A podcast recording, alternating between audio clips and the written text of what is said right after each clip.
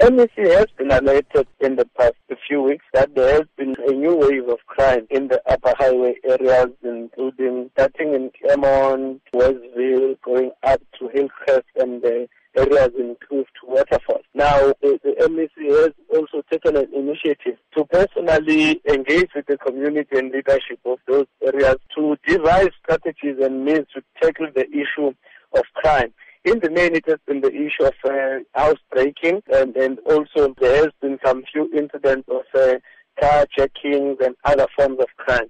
Therefore, the MEC has undertaken to give uh, full attention to these areas to make sure that we arrest the scourge of crime. He has last week met with the police uh, in Westville and also visited uh, Pinetown Police Station as part of his fact-finding mission of establishing exactly are the root causes of this crime, what are the areas that are mostly affected, and what are the mechanisms. In the northern part of Westville, Metro Police has also, uh, through the intervention of the deputy mayor, also erected um, a mobile satellite station which is fitted the latest technology, the cameras and everything. Since this initiative that you are in fact speaking about, there has been criticism leveled against local government in that resources are being pumped into Westville alone and other areas that are also uh, battling with criminal activities are being left out. How do you respond to that? We are prioritizing all areas that are affected by crime. As I'm talking to you, there are police uh, which are currently visible in the area of Inchanga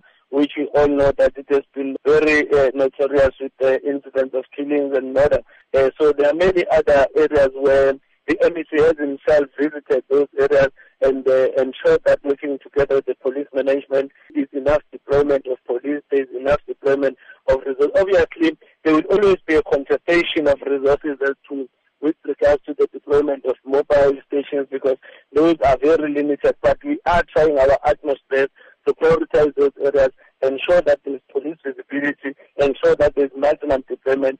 As much as you speak about increased police deployment, the truth of the matter is that when there are incidents, criminal activities in particular areas, private security companies are those that respond first. So how then is the MEC going to encourage a partnership between police and private security companies to actually fight the scourge of crime in KZN? Part of the longer term initiatives that we have is for the MEC to meet with all the security industry in the province. That is an initiative that we are working on as part of uh, mobilizing all sectors to come together, but to mobilize the resources between government and the, the private sector as well. So our position is that we can defeat crime